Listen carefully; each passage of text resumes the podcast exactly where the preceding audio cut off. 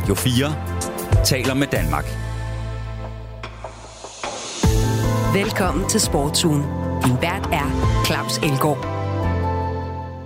Lige præcis. Velkommen til Sportsugen. Ministerholdet er sat, og de forskellige medlemmer af regeringspartierne ved nu, hvem der starter inden og på hvilke pladser. Der er som bekendt VM i fodbold i Katar, og lige ved siden af, helt præcist i Abu Dhabi, der er i Abu Dhabi, der er der en stor e-sports turnering, og her er problematikken omkring øh, begivenheden nøjagtigt det samme, overtrædelse af menneskerettigheder. En iransk fodboldspiller risikerer dødsstraf for at have kæmpet for kvinders rettigheder i Iran, og der er en stor korruption, korruptionssag under opsejling i Europaparlamentet, der også kan få betydning for sporten. Og så kan du møde Isam B., kendt fra Outlandish. Han har marokkanske rødder, og i sagens natur så er han overvældet over Marokkos indsats ved VM. Du lytter til Radio 4.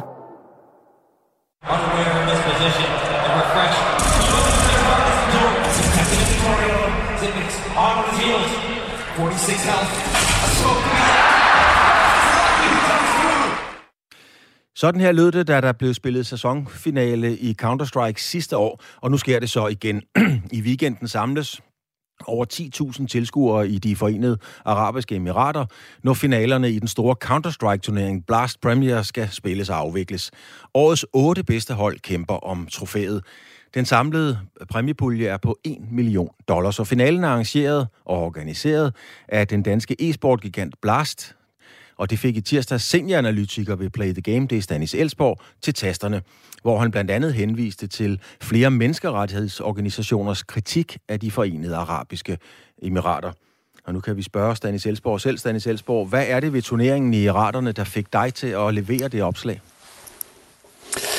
Ja, men der er et øh, par perspektiver. Det ene bringer du her, nemlig at det er jo i et, et land og et emirat, som også har alvorlige problemer med menneskerettigheder, og øh, så er det jo bare et i en lang række af sportsarrangementer, som foregår i Mellemøsten og i de forenede arabiske emirater i det her år, som har været meget engageret i at være i sportsverdenen de seneste øh, 15 år, og øh, nu kaster de sig så også øh, over e-sporten. Blast øh, præsenterede jo i 2020 et stort partnerskab, kan man sige, med det store saudiske NEOM-projekt, som det hedder. Øhm, det blev dog hurtigt droppet på grund af et stort pres fra omverdenen, der ikke synes, at Blast og det saudiske regimes forhold til menneskerettigheder øh, harmonerede. Mener du, at det, der, det her arrangement også burde være blevet aflyst? Øh, nej, jeg synes, at øh, ja, aflyst. Jeg synes jo først og fremmest nok ikke, man skulle have flyttet sin øh, store sportsbegivenhed til øh, Abu Dhabi, medmindre man selvfølgelig har sikret sig, at øh, de ting, som sporten gerne vil øh, stå op for, nemlig inklusion, og der er plads til alle, og måske også endda gå så vidt og bede om en fri presse og ytringsfrihed, at det kunne finde sted. Så kan man selvfølgelig godt holde sportsbegivenheder der, men det er jo ikke øh, tilfældet øh, i Abu Dhabi. Og hvad angår Neom og Saudi-Arabien og Blast, så var det jo netop faktisk meget ekstraordinært miljøet selv, altså e-sportsaktørerne selv og fans, som gik på barrikaderne og fik dem til at droppe det partnerskab. Vi har selvfølgelig også undskyld, inviteret Blast til at være med i dag, til at give deres syns på, på, synspunkt på sagen, men de er ikke vendt tilbage ganske enkelt på Radio 4's henvendelse. Men Blast er delvist ejet af den danske stat igennem øh, investeringsfonden, der hedder Vækstfonden, og på den måde kan man jo godt trække trådet helt tilbage til vores egen andendam. Stanis Elsborg har Blast et større ansvar, skal vi sige en højere moralsk forpligtelse, fordi det er Vækstfonden og dermed den danske stat, øh, der bakker op og støtter reelt. Ja, man kan sige, at i og med det jo er en statsejet investeringsfond, som ligger til grund for en stor del af, af ejerskabet omkring Blas, så følger der jo noget med, og øh, Altså Vækstfondens eget værdigrundlag øh, er, går jo også ind for øh, menneskerettigheder, altså FN's menneskerettigheder, øh, og at deres forretninger skal ske med respekt for det. Og så begynder advarselslamperne jo selvfølgelig at blinke, fordi at det hænger jo meget lidt og meget dårligt sammen med, øh, hvordan menneskerettighederne er i Abu Dhabi. Så det er klart, at øh, selvfølgelig øh, giver det et ekstra perspektiv på det her, fordi det strider jo mod øh, det, som de selv gerne vil stå for, når de flytter en turnering til Abu Dhabi. Vi har i sagens natur også inviteret Vækstfonden til at være med i dag. De kunne desværre ikke, men har, har sendt os en øh, skriftlig kommentar, og i den der står der blandt andet... Vækstfonden har ikke investeringer i de forenede arabiske emirater, men har fokus på investeringer i danske virksomheder, som giver økonomisk vækst og jobs i Danmark. Vækstfonden tager afstand til enhver overtrædelse af universelle menneskerettigheder. Vi har en løbende dialog med vores samarbejdspartnere omkring vigtigheden af at respektere menneskerettigheder gennem deres aktiviteter. Sådan lyder det altså fra dem. Vigtigheden af at respektere menneskerettigheder, står der på, øh, i den skrivelse, vi har fået. Synes du, Stanis Elsborg, at Vækstfonden lever op til deres ord? Ej, jeg synes, det, det strider lidt mod hinanden, når man vælger at lægge øh, afslutningen og finalen i øh, Blast Premier i Abu Dhabi. Øh, så øh, har man i hvert fald ikke øh, stort sigte på, hvad det er for et regime, man tager sin store turnering øh, til. Og generelt set er det jo en udfordring for e-sporten, som jo i mange år gerne har vil bryste sig af at være et miljø, som går ind for inklusion og rummelighed, og at der skal være plads til alle. Så der strider værdigrundlaget for Blast selv, og herunder også Vækstfonden jo, øh, jo meget mod hinanden, når man ligger det i Abu Dhabi. Men øh, grundlaget øh, skrider for Vækstfonden, skrider grundlaget, det moralske, skal vi sige, etiske perspektiv, også for den danske stat så? Ja, det er jo sidste ende statsejet investeringsfond, så der er nok et spørgsmål, der skal rettes, øh, rettes længere op i forbindelse med det. Fordi at vi jo sådan set også har hørt, ja det er jo sådan nu, tidligere kulturminister Ane Halsbo Jørgensen, at øh, VM i Katar, det var et sportswashing-projekt, og det bakkede man ikke op om. Øh, men her er det jo et lige så stort sportsprojekt, øh, sportswashing-projekt. Det er så bare ikke et VM i fodbold, så det er ikke helt samme størrelse alligevel, men det er en del af samme strategi, Abu Dhabi øh, kører frem, som Katar også har gjort med VM i fodbold. Så jeg synes, det er ærgerligt, at øh, man har lagt sin, sin store finale turnering i Abu Dhabi. Stanley Telsborg, er du forundret over, at, at der ikke er nogen, der har fået øje på det her, og hvis de har fået øje på det, så ikke har reageret på det? Altså, at Vækstfonden øh, er involveret i det her projekt? Øh, øh, her tænker jeg på, når jeg siger fået øje på det, så tænker jeg naturligvis på, på, på staten, regeringen. Mm, nej, men altså, jeg er ikke... Øh, ja, altså, det, det, det, kan man, det kan man godt sige, men øh, jeg tror ikke, at de kigger så meget øh, ind i øh, hver enkelt af Vækstfondens investeringer. Det ved jeg ikke så meget om, hvordan de, de holder øje med dem, men det, altså, jeg vil sige, helt overordnet undrer det mig overhovedet ikke, at e-sportsverdenen og at Blast flytter en af deres største turneringer til Abu Dhabi og Mellemøsten. Altså, øh, det næste bliver Saudi-Arabien, som jo også har købt sig massivt ind i e-sportsverdenen, og nu ejer øh, de to største øh, e-sportsaktører, ISL og Faceit, Øh, så der kommer også øh, store turneringer i Saudi-Arabien øh, med e-sport, og har allerede, det har der allerede også været. Så det er den vej, sportsverdenen går, og det var kun et spørgsmål om tid, før det også ramte e-sporten for 11 år og ramte Blast. Så det er jo ikke på den måde nyt. Og i øvrigt har e-sportsverdenen og Counter-Strike-turneringer jo også fundet sted i Bahrain og Kina førhen. Så på den måde er det heller ikke så overraskende. Men man kan vel også sige, Stanis Elsborg, når der ikke er nogen reaktioner, restriktioner eller løftet til pegefinger overhovedet i den her sammenhæng, øh, er det så ikke meget naturligt, at man bare stiller op og er med? Jo, jeg ser ikke noget, det er noget andet, når vi snakker på øh, deltagerniveau, altså holdene og, og spillerne. Der er vi jo tilbage til den øh, samme evige debat. Skal man øh, stille op, eller skal man øh, boykotte? Og øh, der synes jeg bestemt ikke, at, det, at vi er der, hvor et spillere eller hold, de skulle have boykottet og deltage i turneringen. Det har, kan have mange komplikationer for dem. Og vi har også set Team Liquid, øh, et af de mandskaber, som deltager i Abu Dhabi-turneringen, faktisk været ude med et statement øh, her i går, hvor de prøver at forklare sig ud af, hvorfor de blandt andet er de deltager for at skaffe point nok, men at de så samtidig også øh, giver nogle af deres præmiepenge i, øh, i donation til, øh, jeg tror det er en LGBT plus øh, organisation. Det er sandt. Tak, Stanis Elsborg, senioranalytiker i Play the Game. Tak fordi du havde mulighed for at være med. Lytter til Sportsugen på Radio 4.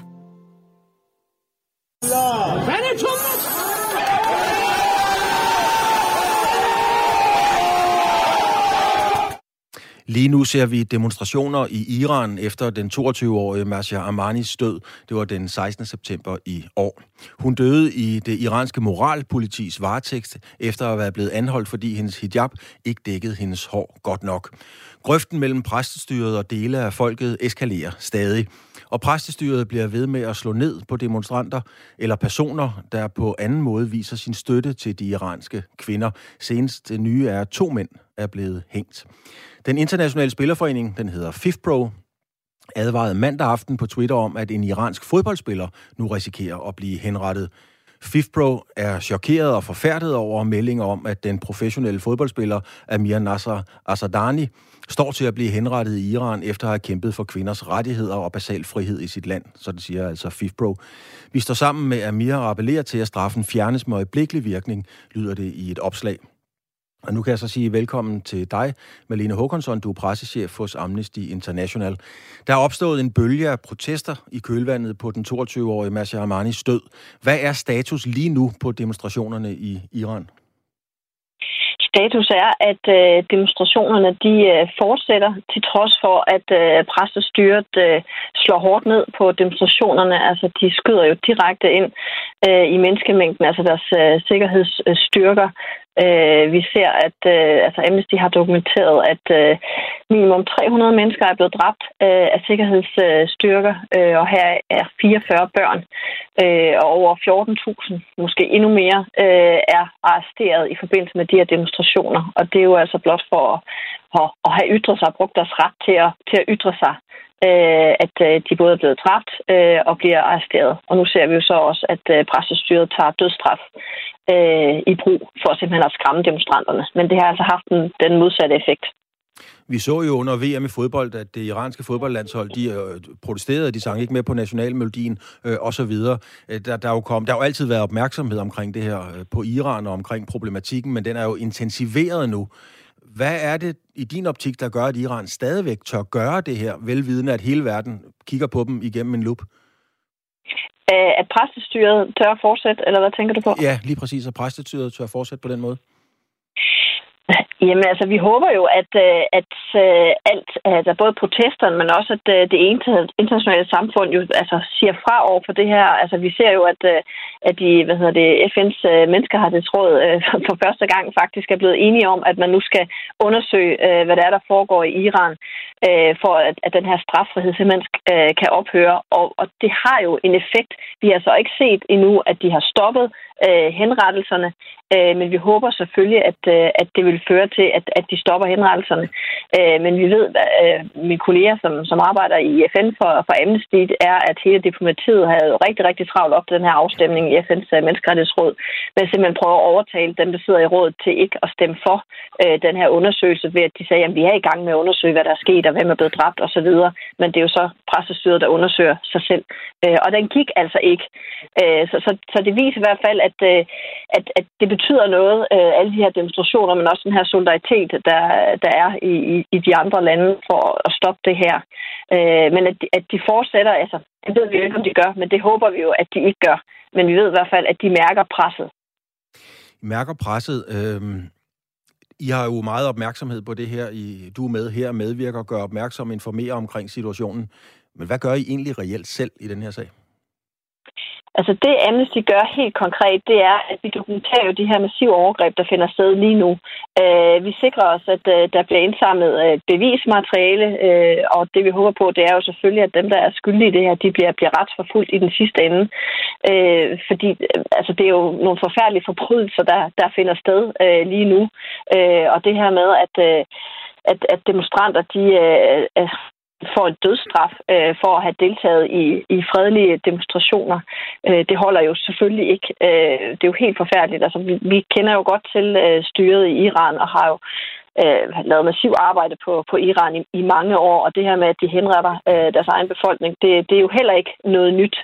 Øh, men det viser jo også lidt det her med, hvor presset pressestyret egentlig er for at stoppe de her demonstrationer, at de simpelthen tyrer til det. Men, men det, er jo, altså, det er jo meget voldsomt. Altså, det er jo henrettelser, hvor man ser, at, at, at, at folk bliver, altså, bliver hængt øh, offentligt øh, i kraner. Jeg er selv øh, lige kommet hjem fra Jordan, hvor en del af debatten i, i, i nyhedsmediet billedet dernede, det var øh, snakken om, øh, om moralpolitiet i Iran øh, skulle nedlægges, eller er blevet nedlagt. Øh, det var sådan mm. meget splittet, om det var en god idé, om man var for pro et kontra øh, det. Hvordan er befolkningen i Iran? Altså, er man, er man glad for moralpolitiet, eller er det 50-50, at, at det bliver lukket ned, eller, eller er der lige så mange, der vil savne det? Altså, der er jo ingen, der rigtig ved, om det bliver lukket ned. Øh, og, og altså, den måde, Amnesty forholder sig til de udtalelser på, er jo, altså, det, altså, det er jo lidt noget, noget, noget symbolpolitik, fordi en ting er, at man har et moralpolitik, der går rundt og holder øje med, om, øh, om, om de her meget restriktive love, de har i forhold til, hvordan kvinder skal gå klædt, øh, om de bliver overholdt. Noget andet er, at loven eksisterer jo stadigvæk, så diskriminationen vil jo stadigvæk øh, fortsætte, fordi at det er lovgivning, den, den er helt galt med. Den fodboldspiller, undskyld igen, jeg, vi har omtalt om, det er den 26-årige Nasser mm. Asadani, der ifølge transfermarket.com spiller i den næstbedste iranske fodboldrække. Han er faktisk ikke den eneste fodboldspiller, der for nylig er kommet i myndighedernes søgelys, fordi i slutningen af november rapporterede flere medier herunder Iran International, at den iranske fodboldspiller Voria Gafuri øh, var blevet arresteret i Iran. Han havde tidligere spillet for det iranske landshold, men han var ikke en del af VM-truppen i Katar. Han er dog, skal jeg så sige, senere blevet løsladt. Nu ser vi, at Nasser Sadani øh, risikerer at blive henrettet. Er det her et, et forsøg på at statuere et eksempel, altså fra præstestyret, at sige, at ingen er hævet over andre? Altså, det er det da helt sikkert. Øh, der er også øh, blandt, altså, de har identificeret øh, 20 mennesker indtil videre, som enten har fået en dødsdom, eller er i risiko for at få en, hvor retssagen simpelthen er, er i gang. Øh, hvor, hvor fodboldspilleren, som du nævner her, Nasser Sadani, er, øh, er blandt dem, hvor, hvor retssagen er ved at være i gang. Øh, og, og, og iblandt øh, øh, de her 20 identificerede, der er der også en, øh, en kendt rapper, for eksempel. Og det viser jo netop, at det er lige meget, om man er kendt eller ukendt, så kan det her ramme alle. Så selvfølgelig er det for at statuere et eksempel. Og hvad er det så, øh, Amir Nasser Asandani, hvad er det reelt, han kigger ind i lige nu? Jamen det, han kigger ind i, det er øh, en øh, dybt uretfærdig øh, retssag, Øh, det er sådan, at øh, altså, vi ved ikke så meget om de her retssager, fordi det, mange af dem er jo slet ikke offentlige. Øh, men det vi ved, det er, at, øh, at ofte så, øh, så bliver dem, der, der, der bliver anklaget og, og kommer for retssagen, de bliver tortureret simpelthen til at komme med nogle øh, tilståelser, som man ofte øh, hvad hedder det, filmer, og så øh, viser man det så offentligt øh, øh på statstv. Øh, det han ser ind i, det er også en retssag, hvor, hvor han, hvis han er så heldig overhovedet at få en advokat, øh, normalt så kan man ikke selv vælge sin egen advokat, men hvis han overhovedet får en, en, en forsvarsadvokat, jamen, så får de ikke adgang til alt bevismaterialet. Øh, dommeren er også anklager. Så, så der er jo slet ikke de der retsgarantier, som vi har i et retssamfund, som vi kender i Danmark. Øh, Nasser Asandani er ikke den eneste, der enten er i gang med en retssag eller afventer en retssag, hvor der er en reel risiko for, for, for en dødsstraf. Øh, har, har I noget indtryk af, hvor stort det her omfang er? Jamen, som jeg sagde lige før, så, så indtil videre, så har Amnesty simpelthen identificeret 20 personer, som enten har fået en, øh, en dødsdom. Vi ved, der er 11, der i hvert fald har fået en dødsdom, øh, og de kan risikere at blive henrettet når som helst. Øh, de resterende øh, ni er så sager, vi ved, der, der enten er i gang, eller hvor vi ved, at øh, de personer, som vi identificerede, de har, øh, der har været nogle anklager imod dem, som svarer til det, man får, eller som det, der ligesom fører til en, en dødsstraf.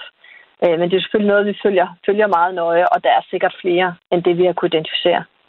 Jeg har tidligere øh, lige nævnt omkring det iranske fodboldlandshold, der under VM her altså markeret øh, Masha øh, Armanis død, blandt andet ved ikke at, at, at synge med på nationalmelodien i den første kamp i, i slutrunden. Det er jo et mm. øh, meget voldsomt statement, fordi de fodboldspillere, ledere osv., der er en del af den trup, har jo en ganske, et ganske klart indblik i, hvad risikoen ved at, at lave sådan en uh, aktion uh, indebærer. Men hvad fortæller det dig om, uh, om oprøret, om, om situationen, at de tør gøre det? Altså, det fortæller os jo noget omkring, hvor stort det her er. Altså, vi har jo set øh, demonstrationer tidligere øh, imod præstestyret, men det har aldrig været så stort, som det er nu. Forstået på den måde, at det er så mange mennesker, der går på gaden. Det er forskellige dele øh, af samfundet, der går på gaden, og det er hele landet. Øh, og vi ser, altså nu er der, øh, hvad hedder det, landsholdet her, som jo var utrolig modige og lade være med at synge med. Øh, vi har også set i Iran øh, kendte skuespillere og så videre, som har taget deres, øh, deres øh, hvad hedder det, hovedbeklædning af, øh, for simpelthen også at støtte op omkring øh, øh, det, det, vi ser, øh, og det, det oprør, der, der, der er undervejs. Øh, så, så det viser bare, hvor, hvor, hvor stort det er, og at, at de tør at gøre det. Øh, men, men så vidt jeg husker, så sang de med øh, anden gang. Men, øh, men det blev vel modtaget derhjemme øh, i forhold til, til demonstranterne. Det var en, øh, en ja, nogen mumlede med, og nogen sang med, og, og nogen bevægede ja. læberne. Det var sådan, ja, det var en stilletigende, en stilletigende proces, ja. kan man godt sige, uden at være farvet. Men øh, nu er der selvfølgelig meget stor opmærksomhed fra, fra hele verden på, hvad sker der nu med de her øh, fodboldspillere? Har I, altså i Amnesty International, hørt noget? Har, I, øh, har der været nogle konsekvenser, som det ser ud lige nu for landsholdet? Vi har ikke øh, dokumenteret noget, øh, men jeg ved, at øh, der er andre øh, kendte, som har været ude og, og ytre deres, øh, øh, øh, at, de, at de mener det samme som demonstranterne, som så øh, efterfølgende er blevet tvunget til at komme med sådan nogle offentlige tilståelser, at de mente det ikke, eller ja, mit øh, hovedbeklædning, den røg lige af ved vinden, eller et eller andet. Øh, men, men som iranerne siger, de ved jo godt, at det er noget, de, de er tvunget til. Malene Håkonsson, du er pressechef, det er du hos øh, Amnesty International. Tak fordi du havde mulighed for at være med her i Sportsugen. Det var så lidt. Radio 4 taler med Danmark. Efter måneders spekulationer og meningsudvekslinger bekræftede den internationale cykelunion, det er også dem, der hedder UCI, mandag på hjemmesiden, at Israel Premier Take og Lotto Destiny rykker ned øh, på World Tour rangstigen. Det betyder, at de to hold ikke har optjent nok UCI-point i de tre forgangne sæsoner. Og helt reelt så kommer det til at betyde, at de danske cykelstjerner, og det er nogle af de helt store, Jakob Fuglsang, Mads Wirt Schmidt og Andreas Kron, ikke længere kan kalde sig World Tour ryttere. Emil Axelgaard, velkommen til. Du er jo skribent hos Feltet.dk, som vi alle sammen ved så godt. Allerførst, hvad er det, det her system går ud på? Jamen, det var et system, man indførte øh, op til 2020-sæsonen. Øh, der har lang, længe været en debat om, hvordan man skulle man, hvordan man skal få de der øh, licenser til World Touren, som er den, det øverste niveau inden for, for cykelsporten.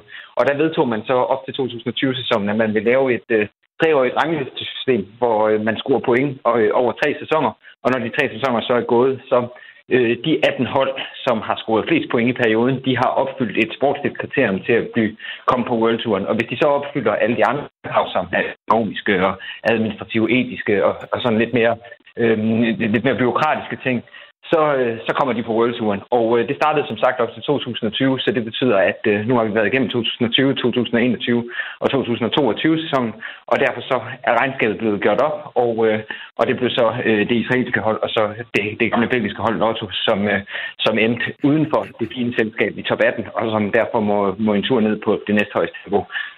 Emil Axelgaard, alle os, der, der følger og, og elsker cykelsport, der må man jo bare sige, at Lotto, det er jo sådan en, øh, en institution i international cykelsport. Mm. Lotto har jo for pokker altid været der. Nu er de der så ikke mere. Hvem, hvem er det egentlig, der... Fordi nogen skal jo få noget ud af det her. Er der nogen, der vinder på det her?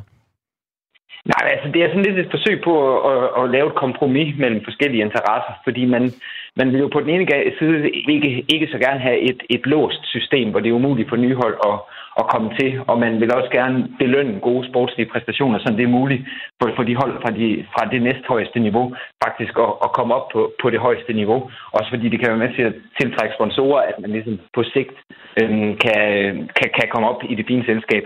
Omvendt så er cykelsportens økonomiske model meget, meget skrøbelig, fordi de er 100% afhængige af sponsorindtægter. Og sponsorerne de er stort set kun interesserede i Tour de France, fordi det er der 80% af eksponering kommer fra. Så, øhm, så de vil have en garanti, hvis de skal sponsorere et cykelhold, så vil de have en garanti for, at de kan, at de kan blive en del af, at de kører Tour de France. Og, og, og der har man så lavet det her kompromis, at nu får man de her treårige licenser, hvor man så tre år ud i fremtiden ved, at, at man kommer, kommer på World Touren, og, eller er på World Touren og kan køre Tour de France. Til gengæld så er det skaber det også noget usikkerhed, fordi de hold, der så ryger af World Touren, øh, der har man været bange for, at, at det, vil, det vil føre til lukning af cykelhold. Og nu kan man sige, at det er så heldigt, at de to hold, som, som øh, rykker ned, Lotto, som du selv siger, er en gammel institution, øh, de lukker ikke. De har endda fået en ny sponsor, Destiny, øh, så, så deres fremtid er sikker. Og har den kanadiske rigmand, Sylvan Adams, der står bag øh, det israelske hold, han, han fortsætter også med at finansiere holdet. Så de lukker ikke. Men det er sådan et, et, et, et, et forsøg på at finde en model, hvor man både kan, kan skabe et økonomisk fundament, der er sådan relativt trygt for cykelholdene, og så samtidig øh, øh, sørge for, at der også er plads til, at nye hold kan, kan komme til. Nu er det jo nogle øh, store navne, jeg nævner her, ikke bare i Danmark, men i, i den internationale cykelsportsverden, altså Jakob Fuglsang, Mats Wirtz, øh, øh, Andreas Kron. Øh, hvordan ser deres fremtid ud? Jamen, for, øh, for Andreas Kron får det ikke den, den store konsekvens, fordi at øh, der er også en anden regel i det her komplicerede regelsystem, der gør, at at de to bedste hold øh, på, på næsthøjeste niveau, altså det der hedder Pro Team niveau, som, som der også var Israel er på nu, Øhm, de to hold, der var bedst i den forgangne sæson, altså 2022-sæson, de havde adgang til alle de store løb i den kommende sæson. Og øh, Lotto var bedst af, af de Pro Teams, så det betyder, at Andreas Kron kan sådan set også i næste år køre alle de store løb. Det, som er udfordringen for ham, det er, at, at for, hvis han fortsætter på Lotto, at så skal de fra år til år blive ved med at, blive ved med at ende i, i top 2, hvis de skal bevare deres plads. De har ikke den der sikkerhed over tre år. Til gengæld gengæld for Fuglsang og Wirtz, der, der er det mere problematisk, for de blev kun nummer tre så de har kun adgang til alle de store endagsløb, og det betyder, at de har for eksempel ikke adgang til, til, til de tre Grand Tours, altså Tour de France, øh, Sion og, og Vueltaen. Øh, og det betyder, at de får meget sværere ved at lægge deres sæsonplaner. Altså Fuglsang kan ikke gå ud og sige øh, nu her fra sæsonstart, at det er det her, jeg vil køre i den kommende sæson, fordi han ved ikke, hvilket løb øh, øh, israelerne de kommer til at, til at køre. Og, og det man kan sige, det er, nu sagde han sidste år, da han udgik af turen, at det nok var hans sidste tur. Øhm, faktisk er vi i den paradoxale situation, at jeg føler mig rimelig overbevist om, at de er så gode, at de nok skal køre Tour de France. Til gengæld er der så mange spanske og italienske hold, at jeg tror ikke, at jeg tror, de kan få svært ved at få lov at køre, køre Giro og, og Vuelta. Og det betyder lige pludselig, at Fuglsang, hvis han vil køre en Grand Tour næste år, så kan han blive tvunget til at køre Tour de France, selvom det måske, måske slet ikke er det, det han har lyst til. Så det er, det, det er de to, øh, Fuglsang og Wirtz, der bliver hårdest ramt. De kan ikke, øh, de kan ikke lave den sæsonplan som, øh, øh fra start, som de gerne vil. Men der er mere uro i, øh, i cykelkredse, altså fordi samme dag som UCI, altså Cykel, International Cykelunion, øh, bekræftede degraderingen af de to cykelhold, ja, så proklamerede eller meddelte det kazakiske cykelhold Astana, at de har fyret rytteren Miguel Angel Lopez. I pressemeddelelsen, der skriver Astana, at der er fundet nye elementer, som de kalder det, som viser en forbindelse mellem bjergrytteren Lopez og den spanske læge Marcus Minyar øh, Marinho. Hvad går den her sag ud på? Ja, det ved vi faktisk ikke specielt meget øh, om. Øh, det er selvfølgelig en rigtig kedelig sag, fordi nu har cykelsporten i, i lang tid været, været forskånet på relativt øh, store dopingsager, og om det her det er en stor sag, det øh, ved vi heller ikke. Der er noget, der tyder på, at det er en ret stor sag i Spanien. Det er sådan lidt Operation Puerto, altså den, den store skandale, der kom der i 2006, og som, som virkelig ramte cykelsporten hårdt. Øhm, øh, det, er, det, det, det minder lidt om den, fordi det er en større politiundersøgelse, der er i gang i, øh, i, øh, i Spanien med, med ham her lægen som, som centrum, og som ikke bare involverer cykelsport, men, men som involverer øh, øh, atleter fra, fra mange forskellige sportsgrene. Og der er ikke kommet nogen navn ud. Øh, dem, dem, dem holder øh, øh spansk politi forløbig for sig selv. Øh, men Lopes navn er så kommet ud, fordi Astana øh, har fået, fået øh, indikationer på, at han er, i forbind, han, er, han er sat i forbindelse med den her sag. Og så suspenderede de ham øh, i, øh, i juli, tror jeg det var. Det var i løbet af sommeren. Øhm, og, og fandt så ud af i august, at det havde de ikke juridisk belæg for. Og så fik han lov at køre igen og køre blandt anden Vuelta, hvor han blev nummer 4. Øhm, men nu, øh, nu kom vi så frem her i mandags, hvor der egentlig var lagt op til, altså Vinokurov, øh, holdets øh, chef, har været ude og sige, at, øh, at lagt sæsonplaner, og det er det her, vi, øh, vi skal med Lopez og så videre. Øhm, men, men nu kom det så lige pludselig frem lidt som, som lyn fra en klar himmel, at, øh, at de har fået yderligere ting, der belaster ham, så nu har de simpelthen fyret ham. Øh, og han, øh, han nægter sig skyldig at sige, at der ikke er kommet noget nyt frem øh, siden november. Så, øh, så han mener, at det er uretmæssig fyring, fyring. Så nu står vi i den sag, at der ligesom er, eller i, i den situation, at der ligesom er to spor. Der er dels det juridiske spor, at Lopez han, han formentlig lægger sag an mod, mod Astana for uberettiget fyring, og samtidig så skal vi se, hvordan den her sag øh, udvikler sig, som vi ved øh, meget, meget lidt om på nuværende tidspunkt. Der har været nogle rygter i, i spanske medier om, at det var, fordi han fik en, øh, en injektion med, øh, med et øh, væksthormon op til, til Giron i Ungarn, men øh, øh, som så betød, at han øh, faktisk blev skadet og måtte, måtte udgå af løbet øh, allerede på fjerde etape. Men om det er rigtigt, det ved vi ikke noget som helst om. Det eneste, vi ved nu, det er, at han er fyret fra Astana. Og når Emil Axelgaard skribent på hosfeltet.dk, vi skal have mere at vide, hvem tror du så, vi ringer til? Vi ringer naturligvis til dig. Emil, tak fordi du har tid til at være med i den her omgang. Ja, det var en fornøjelse. Du lytter til Radio 4. EU-parlamentet har tirsdag stemt for at fratage den prominente politiker Eva Kaili sin rolle som vicepræsident i EU-parlamentet. Fratagelsen sker efter anklager om, at den græske politiker skulle have taget imod bestikkelse mod indflydelse i parlamentet med, med dette års VM-værter Katar som omdrejningspunktet i selve korruptionssagen. Eva Kaili er sammen med tre andre blevet anholdt i Belgien. Eva Kaili gjorde sig i november bemærket på talerstolen i Europaparlamentet, hvor hun sagde blandt andet det her. Today, the World Cup in Qatar is a proof, actually, of how sports diplomacy can achieve a historical transformation of a country with reforms that inspired the Arab world. I alone said that Qatar is a front runner in labor rights, abolishing kafala and reducing minimum wage. Og i talen kalder hun blandt andet Katar for et foregangsland, når det gælder øh, arbejdstagernes rettigheder. Og i Socialdemokraternes gruppe i parlamentet, hvor Eva Kejli tidligere var medlem, har vi også Nils Fuglsang, der har været medlem af Europaparlamentet siden 2019, og det er for Socialdemokratiet. Velkommen til Sportsugen, Fuglsang. Ja, tak skal du have. Hvordan er stemningen i den socialdemokratiske gruppe i parlamentet oven på denne her sag, der jo bare udvikler sig? Jamen, den er selvfølgelig ikke god. Altså, vi har diskuteret det her hele ugen. Jeg er i Strasbourg øh, i den her uge, og der har vi haft gruppemøde og, og plenarforsamling, og der har vi diskuteret øh, øh det her igennem hele ugen. Altså, vi er jo chokeret over selvfølgelig, at øh, blandt vores gruppemedlemmer, der er Eva Kejli, som, som nu er, er sidder i fængsel og bliver undersøgt, øh, og også andre mennesker, øh, der er blevet sat i forbindelse med den her sag, der bliver, hvis huset bliver renset, og, og, og også andre, der er kommet i fængsel. Så det er klart, vi er chokeret over det. Jeg tror også, at mange, inklusive mig selv, er vrede over det, fordi øh, det er jo noget, der skader os alle sammen. Det skader selvfølgelig min gruppe, det skader også Europaparlamentet som sådan, når vi udtaler os om menneskerettigheder og korruption og demokrati osv. i resten af, af verden eller i andre dele af verden.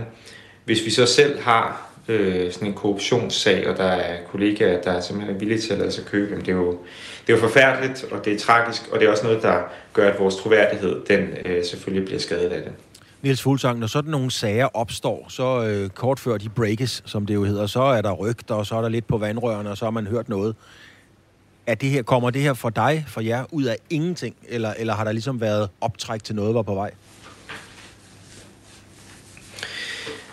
Ja, altså for mig, altså, der kommer det jo øh, som en meget, meget stor overraskelse, og det tror jeg, det gør for, for alle. Altså, jeg vil sige, jeg var øh, selv involveret i den her debat om Katar i vores gruppe. Jeg havde foreslået, at vi tog initiativ til at, øh, at lave en udtalelse om Katar, og fordi jeg synes, det er en meget stor skandale, det, øh, VM og alle de mennesker, migrantarbejdere, der har mistet øh, livet i Katar. Og der øh, kunne jeg jo se, at der var nogle medlemmer af gruppen, der øh, modarbejdede det, og synes ikke, vi skulle øh, have lavet en udtalelse, og synes, at nu skulle man ikke være så kritisk, og der var også sket mange øh, fremskridt. Og jeg hørte så øh, Eva Kejli tale om Katar. Jeg holdt også selv en tale, den havde noget andet budskab, men jeg hørte også Eva Kejlis tale, som I spillede øh, lige før. Og øh, der, altså, der, jeg rystede på hovedet, jeg tænkte, hvad, altså, det er da totalt mærkeligt at stille sig op og sige sådan noget om, om Katar. Altså, der er flere tusind mennesker, der er døde, og så står man og siger, at det er en frontrunner, en altså forgangsland inden for arbejdstagerrettigheder.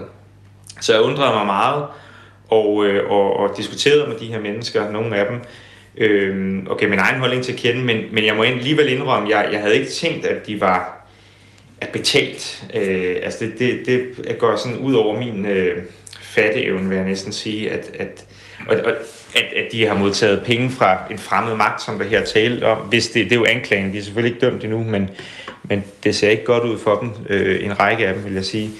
Øh, fordi det, det, det virker jo som sådan nærmest noget, man kan læse i Tintin-tegneserie, øh, altså en kuffert, øh, tasker fyldt med penge, øh, pengesedler i hendes kælder, og hendes far, der forsøger at øh, flygte fra et hotel med en kuffert fyldt med penge og sådan nogle ting, bliver stoppet af politiet. Det, øh, det går langt ud over, hvad jeg øh, havde øh, fatte, eller hvad kan man sige, fantasi til at forestille mig. Så, så jeg er meget chokeret, det tror jeg, at de fleste af mine kollegaer er.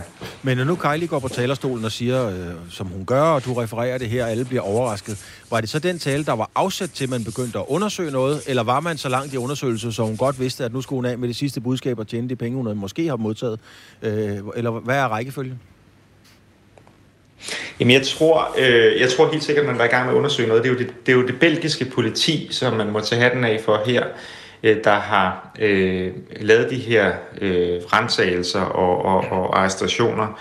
Og jeg tror, at det, det, det ved jeg jo ikke, men det tror jeg er en proces, der... Øh, hvad sige, det, er undersøg- det, det, er, det er en proces, der tager noget tid, og jeg tror, det er nogle grundige undersøgelser, der ligger til grund for det. Jeg tror ikke, hun var klar over, øh, at, at hun var ved at være i problemer. Øh, det, det sker nok først på dagen, fordi, øh, hvor, de, hvor de anholder hende, fordi det er jo den, kan jeg forestille mig ikke noget, de advarer hende om på, på, på forhånd. Så jeg tror ikke, det var, altså hun tænkte ikke, hun skulle af med de sidste budskaber, men, men når man går igennem, og det er der jo øh, folk, der har gjort nu, hendes Twitter og hendes ud, tidligere udtalelser, så kan man se, at, at det er sådan et mønster i forhold til, at hun, hun roser Katar. Hun har været på besøg i, i Katar og mødtes med, med en af deres ministre og, og fortælle om, at, at det er et godt sted, og der er sket mange fremskridt osv. Så jeg tror, at det her var meget business as usual for hende. Nu var det jo, nu var det jo aktuelt, fordi vi debatterede, der er VM, og vi debatterede, hvordan vi skulle forholde os til, og hvad man skulle mene om, om VM, og der stillede hun sig så op øh, på talerstolen her. Men der har også været, der er muligvis også andre beslutninger, som hun har øh, påvirket ud fra øh, sådan et meget Qatar-venligt øh, synspunkt. Øh, en række personer skulle have modtaget penge og kostbare gaver fra værtslandet Katar til gengæld, altså for at forsøge at påvirke EU's øh, øh, politik. Øh, den slags ting, lobbyisme og hvad man ellers kalder det, det sker jo på de bonede gulve overalt i verden hver dag. Hvor mange gange, eller har du selv, ikke at jeg indikerer, at du har modtaget noget, jeg spørger bare, har du selv øh, fået tilbudt ting for at, skal vi sige, have nogle meninger, som passer med, hvad andre synes? Nej, det har jeg ikke. Øh, det har jeg aldrig oplevet. Øh, og øh, jeg møder selvfølgelig øh, med mange lobbyister, fordi når jeg laver, er med til at lave lovgivning om for eksempel på energispørgsmålet, det er det, jeg, jeg bruger meget af, af min... Det, det er meget det, mit arbejde handler om her i Europaparlamentet, lovgivning om energieffektivitet og vedvarende energi. Så mødes jeg jo med, med, med lobbyister for at øh, høre, hvad synes industrien om det her, men også hvad mener Greenpeace eller andre interesseorganisationer om det. Og det er egentlig en del af, af lovgivningsprocessen, som, som jeg synes er nødvendig og fornuftig, fordi når man lovgiver, så, så er det, synes jeg, meget fornuftigt at lytte til dem, der bliver påvirket af lovgivningen, hvad, hvad er deres synspunkter, og så kan man jo sige, det er jeg enig i, eller uenig i, eller, eller gøre, hvad man vil, men, men det er meget godt at, at, at tale med de folk også.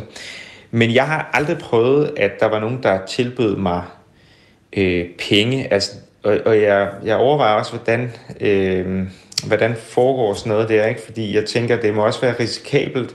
Jeg tænker, at man må opbygge et eller andet forhold til hinanden. Hvis man kommer, altså du kommer ind på mit kontor og tilbyder mig penge, det er, jo, det er jo en ret risikabel ting at gøre, fordi i mit tilfælde vil jeg så sige, det, det vil jeg selvfølgelig ikke acceptere, og det er jo også ulovligt, så man kan jo blive anmeldt. Jeg vil anmelde øh, sådan noget der, ikke?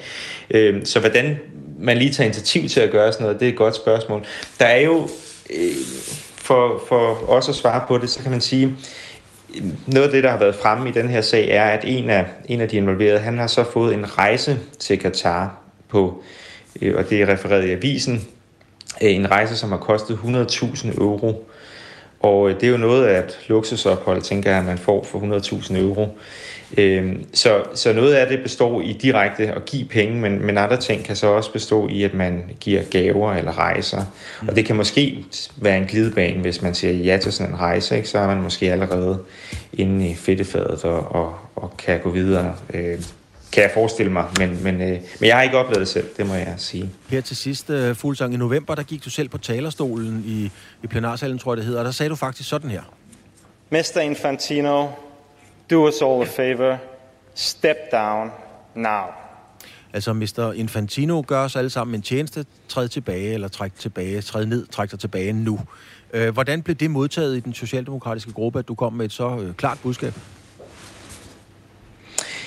Jamen ved du hvad, jeg tror, at de fleste socialdemokrater i, i min gruppe, de var enige i, at, at øh, der skulle nogle klare budskaber til i forhold til både FIFA og Qatar, fordi vi, vi ikke støttede op omkring det her. Men alligevel så valgte den socialdemokratiske gruppe at gå imod, at vi overhovedet skulle have en resolution, en udtalelse om, om øh, Katar. Og, og, og det er det, jeg gerne vil have undersøgt nu, også det, jeg har sagt på gruppen, det bliver vi nødt til at få helt klarhed over. Hvad foregik der? Fordi jeg tror, at de fleste af mine kollegaer bakker op om en hård linje i forhold til Katar, men alligevel har der været til synladende. Ja, gruppen har truffet en beslutning om, at de synes ikke, det var, øh, man skulle have en udtalelse på, på vedtaget på plenarforsamlingen. Og har de mennesker, der øh, måske er blevet betalt af Katar, har de haft indflydelse på den beslutning? Øh, det er der noget, der tyder på, og det er dybt tragisk. Øh, og det er det, vi skal have undersøgt nu, og det er det, jeg mener, vi, vi bør være, altså sætte en undersøgelseskommission i gang og få fuldstændig klarhed over, hvad der er foregået. Det er den eneste måde, vi kan gøre rent og, og komme videre på. Tak skal du have, Niels Fuglsang, medlem af Europaparlamentet. Det har du så været siden 2019. Det er for Socialdemokratiet. Tak fordi du var med. Selv tak. Du lytter til Sportsugen på Radio 4. VM i fodbold har været i gang i snart en måned, og det hele kulminerer jo så på søndag, når der er finale, og den står mellem Argentina og Frankrig. Og det foregår jo altså i Katar, som alle ved, og på de kanter, nærmere bestemt øh, Saudi-Arabien, har vi også vores mand velkommen igen igen, kan man vist roligt sige, øh, Søren Førby. Marokkanerne har gjort det så godt ved det her VM, både på banen og på lægterne. Øh, I Saudi-Arabien, hvor du er, hæppede man der på Mbappe og, Mbappe og Griezmann og de franske verdensstjerner, eller var det på det arabiske broderland fra Marokko? Var det der, man lagde sympatien? Ej, det var her i Saudi-Arabien, der hæppede man, man helt klart på, på Marokko. For, altså, selvom Marokko de ligger i, i Afrika, så er de kulturelt forbundet i, i stor grad med, med Mellemøsten. Altså, de er en af de arabiske lande. Så der er rigtig mange saudier her i, i Saudi-Arabien, der hæpper på Marokko, siden gruppespillet, hvor deres eget landshold øh, røg ud. Og Marokko er det eneste arabiske land, der ligesom kom videre fra gruppespillet. Her i, i, i hovedstaden Riyadh, øh, her i Saudi-Arabien, der er en officiel VM-fanzone, øh, hvor man, der ligesom viser alle kampene. Og til Marokkos kampe, jamen der er, der er propfyldt derude, så, øh, og, og det er klart det største trækplaster. Og til nogle af de andre kampe, jamen der kan man ikke, øh, der kan man ikke forsamle lige så mange. Så ja, nationen her i Saudi-Arabien, de samles om, øh, om Marokko, eller har samlet om, samles om, om Marokkos præstationer på, på banen. VM, øh, ja, det er så småt ved at være slut, og det har været den største slutrunde til at blive organiseret af et land i Mellemøsten. Men der er jo masser af rygter for lyden og også reelle forhandlinger om, at det måske kun er startskuddet til at få store slutrunder. Hvordan er stemningen generelt? Altså, er man, har man været stolt over det her arrangement? Alle de, øh, de folk fra Mellemøsten, jeg har snakket med, både i Katar, men også her i Saudi-Arabien, jamen de er stolte af at vise hele Mellemøsten frem for verden, og de mener faktisk, at Katar de har klaret sig rigtig, rigtig godt som VM-vært, som repræsentant for, for hele Mellemøsten. Altså, der er også en politisk delegation her fra Saudi-Arabien, der har ros Katar som værtsland og organisation, fordi sådan et lille land som, eller som Katar, at de kan rumme hele den store slutrunde, det er, det er rigtig godt klaret. Og ja, så har der været en del kritik øh, af Katar øh, som, som værtsland, men det er ikke historier, som man har hørt hernede, altså historierne om, hvordan migrantarbejdere de bliver fastholdt i arbejde, eller hvordan homoseksuelle de bliver fængslet for at være den, de er. Det er ikke historier, der, der fylder hernede. Så, så kritikken er ligesom blevet affejet med, at det er de europæiske medier, der har, har set sig sure på Katar, og de finder på løgnhistorier. Men hernede, der er man altså stolt af, af Katar som, som værtsland. Hvad har egentlig gjort størst indtryk på dig? Ikke bare her under, under slutrunden, men du har været der i lang tid efterhånden. Altså, hvad, hvad, hvad har gjort mm. størst indtryk på dig under dit ophold i regionen? Helt klart altså mødet med de her arbejder ude, ude i lejrene, ude i de lejre, hvor der ikke er noget. Altså man kan ikke handle ind, man kan ingenting der, derude, og, og forholdene er, er forfærdelige. Fordi det har ligesom givet mig et indtryk af, at der er nuancer i den her. Altså, hvorfor vælger man at tage fra Bangladesh til Katar, når man ved, at der er risiko for, at man dør, der er risiko for, at man ikke får løn, der er risiko for, at, at du kommer i sådan nogle slavelignende tilstand? Jamen, det er simpelthen, de fortæller, at det er fordi, at de er et sted i livet, hvor de er nødt til at arbejde 12-13 timer om dagen på et arbejde, som de ikke kan lide, for at familien derhjemme, de, de kan have det godt. Og det, øh, ja, det har sgu sat det hele lidt i perspektiv, når man, når man hører de historier. Mm. Jeg synes næsten, jeg kan høre på dig, Førby, at du bliver sådan øh, berørt over situationen. Nej, det er klart, jeg har jo, har jo mødtes med mange og, og opholdet, eller sådan, har lavet et, et forhold til, til mange arbejdere. Øh, så det er klart, at når de fortæller noget som, som sådan noget der, jamen så, øh, så kommer det ind og, og påvirker folk. Mm. De seneste uger har der været øh, triste, tragiske historier om både journalister og arbejdere, der er døde i, i Katar. Dødsårsagerne har været forskellige, øh, og nogle er ikke helt belyst osv. Men hvad siger FIFA og Katar egentlig omkring de her dødsfald? Jamen, der har været her under VM, har der egentlig været fire dødsfald i, i Katar. Altså, der har været en, en journalist, Grant Wall, en amerikansk journalist, der, der desværre omkom, og så er der en fotograf øh, fra Katar, der også er omkommet, og så er der to migrantarbejdere, en sikkerhedsvagt, der er omkommet på, øh, finalestadion på Lusail Stadium, og så er der en filippinsk mand, der, der er død på det resort, øh, som Saudi-Arabiens landshold de, de boede på under, under VM.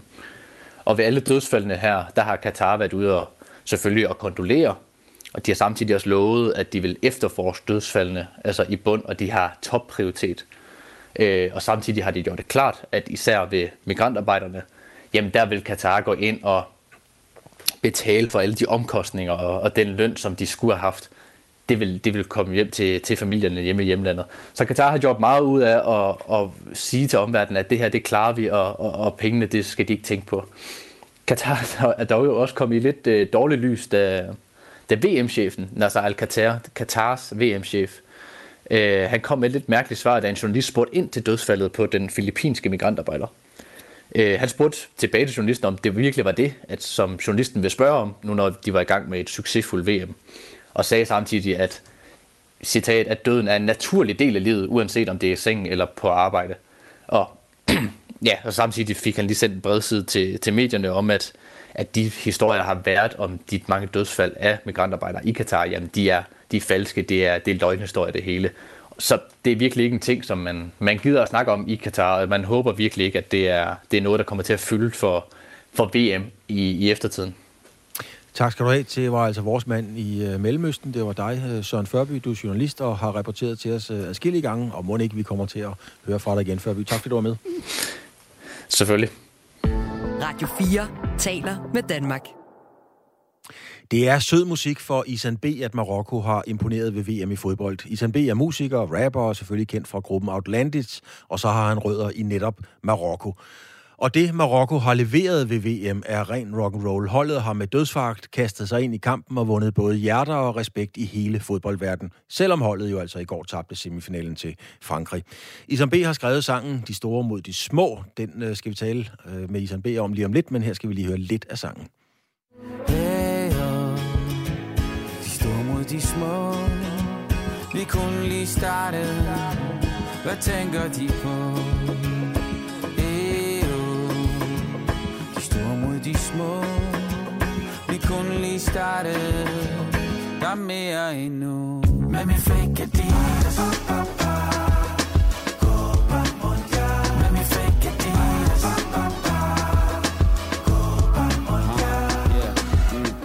Så kan jeg sige velkommen til dig, Isan B. Hvad betyder Marokkos indsats ved VM for dig personligt? Jo, tak. Tak fordi jeg måtte øh, være med her. Jamen altså, Marokkos indsats betyder øh, alverdens for sådan en øhm, øh, øh, fodboldelsker som mig. Jeg har spillet fodbold øh, rigtig meget i min barndom og ungdom, og det har betydet enormt meget øh, at være en del af et hold, det at vinde og tabe sammen. Så den der gnist, man oplever som barn, når man forelsker sig i noget, efter man, du ved, man siger ens første kærlighed, det, det er ens mor. Øh, for mig, det næste, det var fodbolden. Øh, så VM 86 står klart. Danmark og Marokko er med, øh, og de øh, har begge øh, store sange. Øh, recepten findes også på en... Øh, Marokko har en lige så god version, øh, som, man, som øh, man stadig synger den dag i dag, når, man, når, det, når landsholdet øh, når det går godt. Så det betyder, det har været en øh, kæmpe glædesrejse at opleve holdet bare øh, trumfe igennem, og øh, selvfølgelig ked af, at den ikke gik hele vejen. Men øh, den gnist er jeg sikker på er blevet tændt i rigtig mange øh, hvad hedder det, børns hjerter, som, øh, som forelsker sig i fodbolden nu, og så, så må vi håbe, at øh, det kommer i den nærmeste fremtid. Men i som en ting er jo selve spillet på banen, og det er jo ikke nogen skam at tage til, til, til Frankrig. Det tror jeg næsten alle hold kan gøre. Men betyder det her også noget for din egen selvopfattelse og, og selvrespekt osv.? Jamen, øh, det gør det da. Det er jo en del af ens identitet. Øh, og det er jo det landsholdet, og det er jo det fodbold også kan. Øh, det kan samle øh, øh, så mange mennesker sammen øh, på tværs af ja, kultur, religion og generationer. Jeg sad med min mor, og min mor har, altså, min mor har altid syntes, at fodbold var en voldelig sport. Og lige pludselig, du ved, med det her hold, jeg ved ikke, hvad det er, men øh, altså, møderne har virkelig været på banen. Og jeg ved ikke, om det er fordi, bogstaveligt talt, så har den marokkanske landstræner øh, øh, gjort det til en dyd at tage familierne med. Så når de har vundet, jamen, så, skal, så skal de med på banen, og så fejrer vi det sammen. Og det har simpelthen kickstartet en eller anden form for bølge, du ved, at, at så, så det er alle aldre, der bare har været bag det her hold. Øh, børnehaver har haft storskærm og plejehjem, altså øh, så hele familien har set fodbold, og det har været, det, det har været legendarisk. Altså, jeg har aldrig fået så mange spørgsmål fra min mor om fodbold. øhm, så det, det var interessant. Isam, øh, vi ved jo, at øh, vi så, at, øh, at det iranske fodboldlandshold ikke ville synge med på nationalmelodien, og de kom med nogle meget skarpe politiske statements. Der er en voldsom mm. situation i Iran i øjeblikket. Vil det marokkanske mm. fodboldlandshold nu blive brugt i en eller anden politisk kontekst også?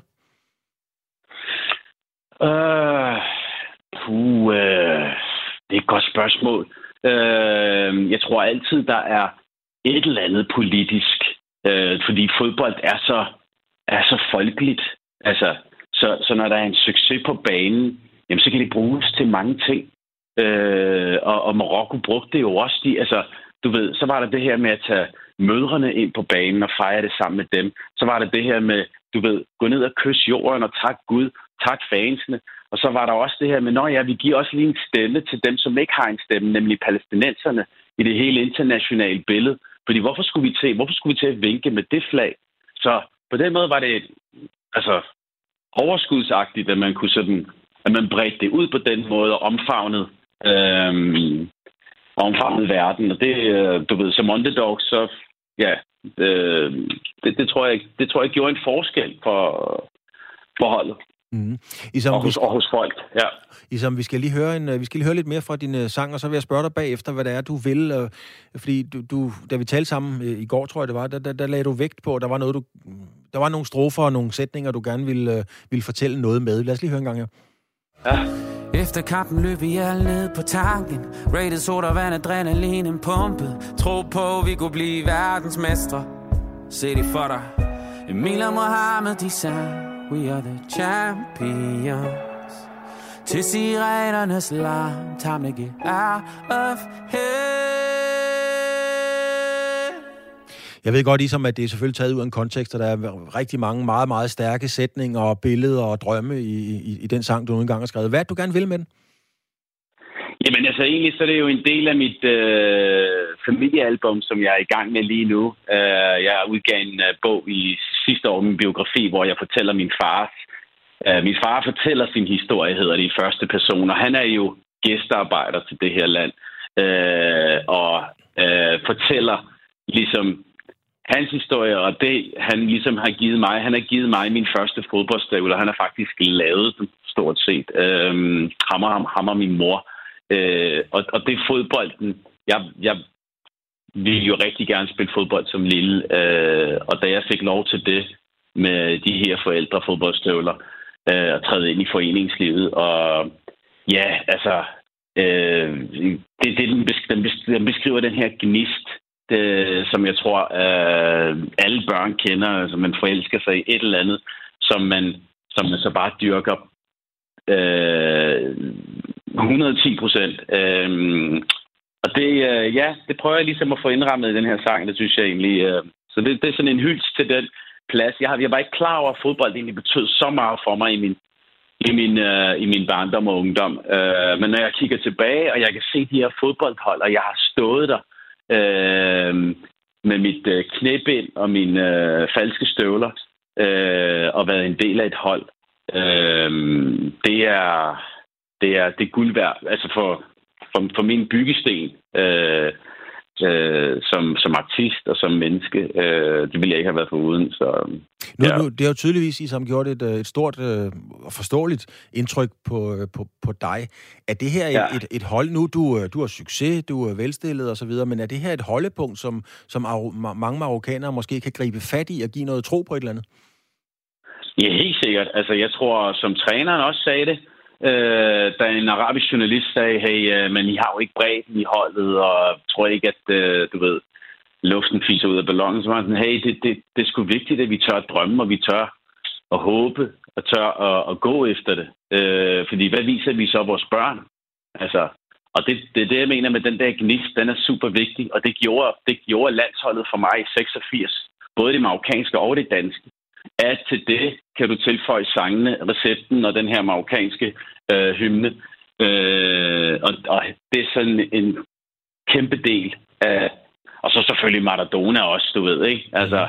Øh, så, så det, er, det, går, det går lige ind, og jeg tænker, jeg tænker det har inspireret øh, rigtig mange øh, kommende fodboldgenerationer. Lige til sidst, uh, Isam B. her, uh, der skal jo spilles om en bronzemedalje, og havde det været Frankrig, der skulle spille om den, så er det ikke sikkert, at spillerne efter en VM-guld sidste gang var så motiveret. Er det et marokkansk landshold, der vil give alt for en bronzemedalje? Jeg synes, at uh, det marokkanske landshold har haft en, uh, en fantastisk tilgang til alle kampene, og jeg, jeg tænker, at den her træner, altså det her med, at han har taget uh, familien med på lægterne, og øh, altså, ja, de vil give 110. Ingen tvivl om det, og, øh, og jeg håber selvfølgelig, at, øh, at de, kan, de kan tage den tredje plads. Men uanset hvad, så har de jo skrevet historie, og, øh, øh, og så, ja, vi, vi, vi, jeg tror bare, bare nyde det, og så, det vil vi og så gøre. tager vi det med, der, ja, det med, der kommer, ikke? Så. Tak skal du have, Isam B. Tak fordi du vil øh, være med her og fortælle om det. Meget, meget spændende. Vi, øh, vi er spændt på at se øh, øh, bronzekampen. Tak fordi du var med, Isam. Selv tak, selv tak. Tak fordi jeg måtte være med. Og det var, øh, hvad vi nåede i sportsugen i denne her omgang. Øh, vi har været omkring korruption, fodbold, cykling øh, og meget, meget andet. E-sport, nu når vi ikke mere. Der er nyheder.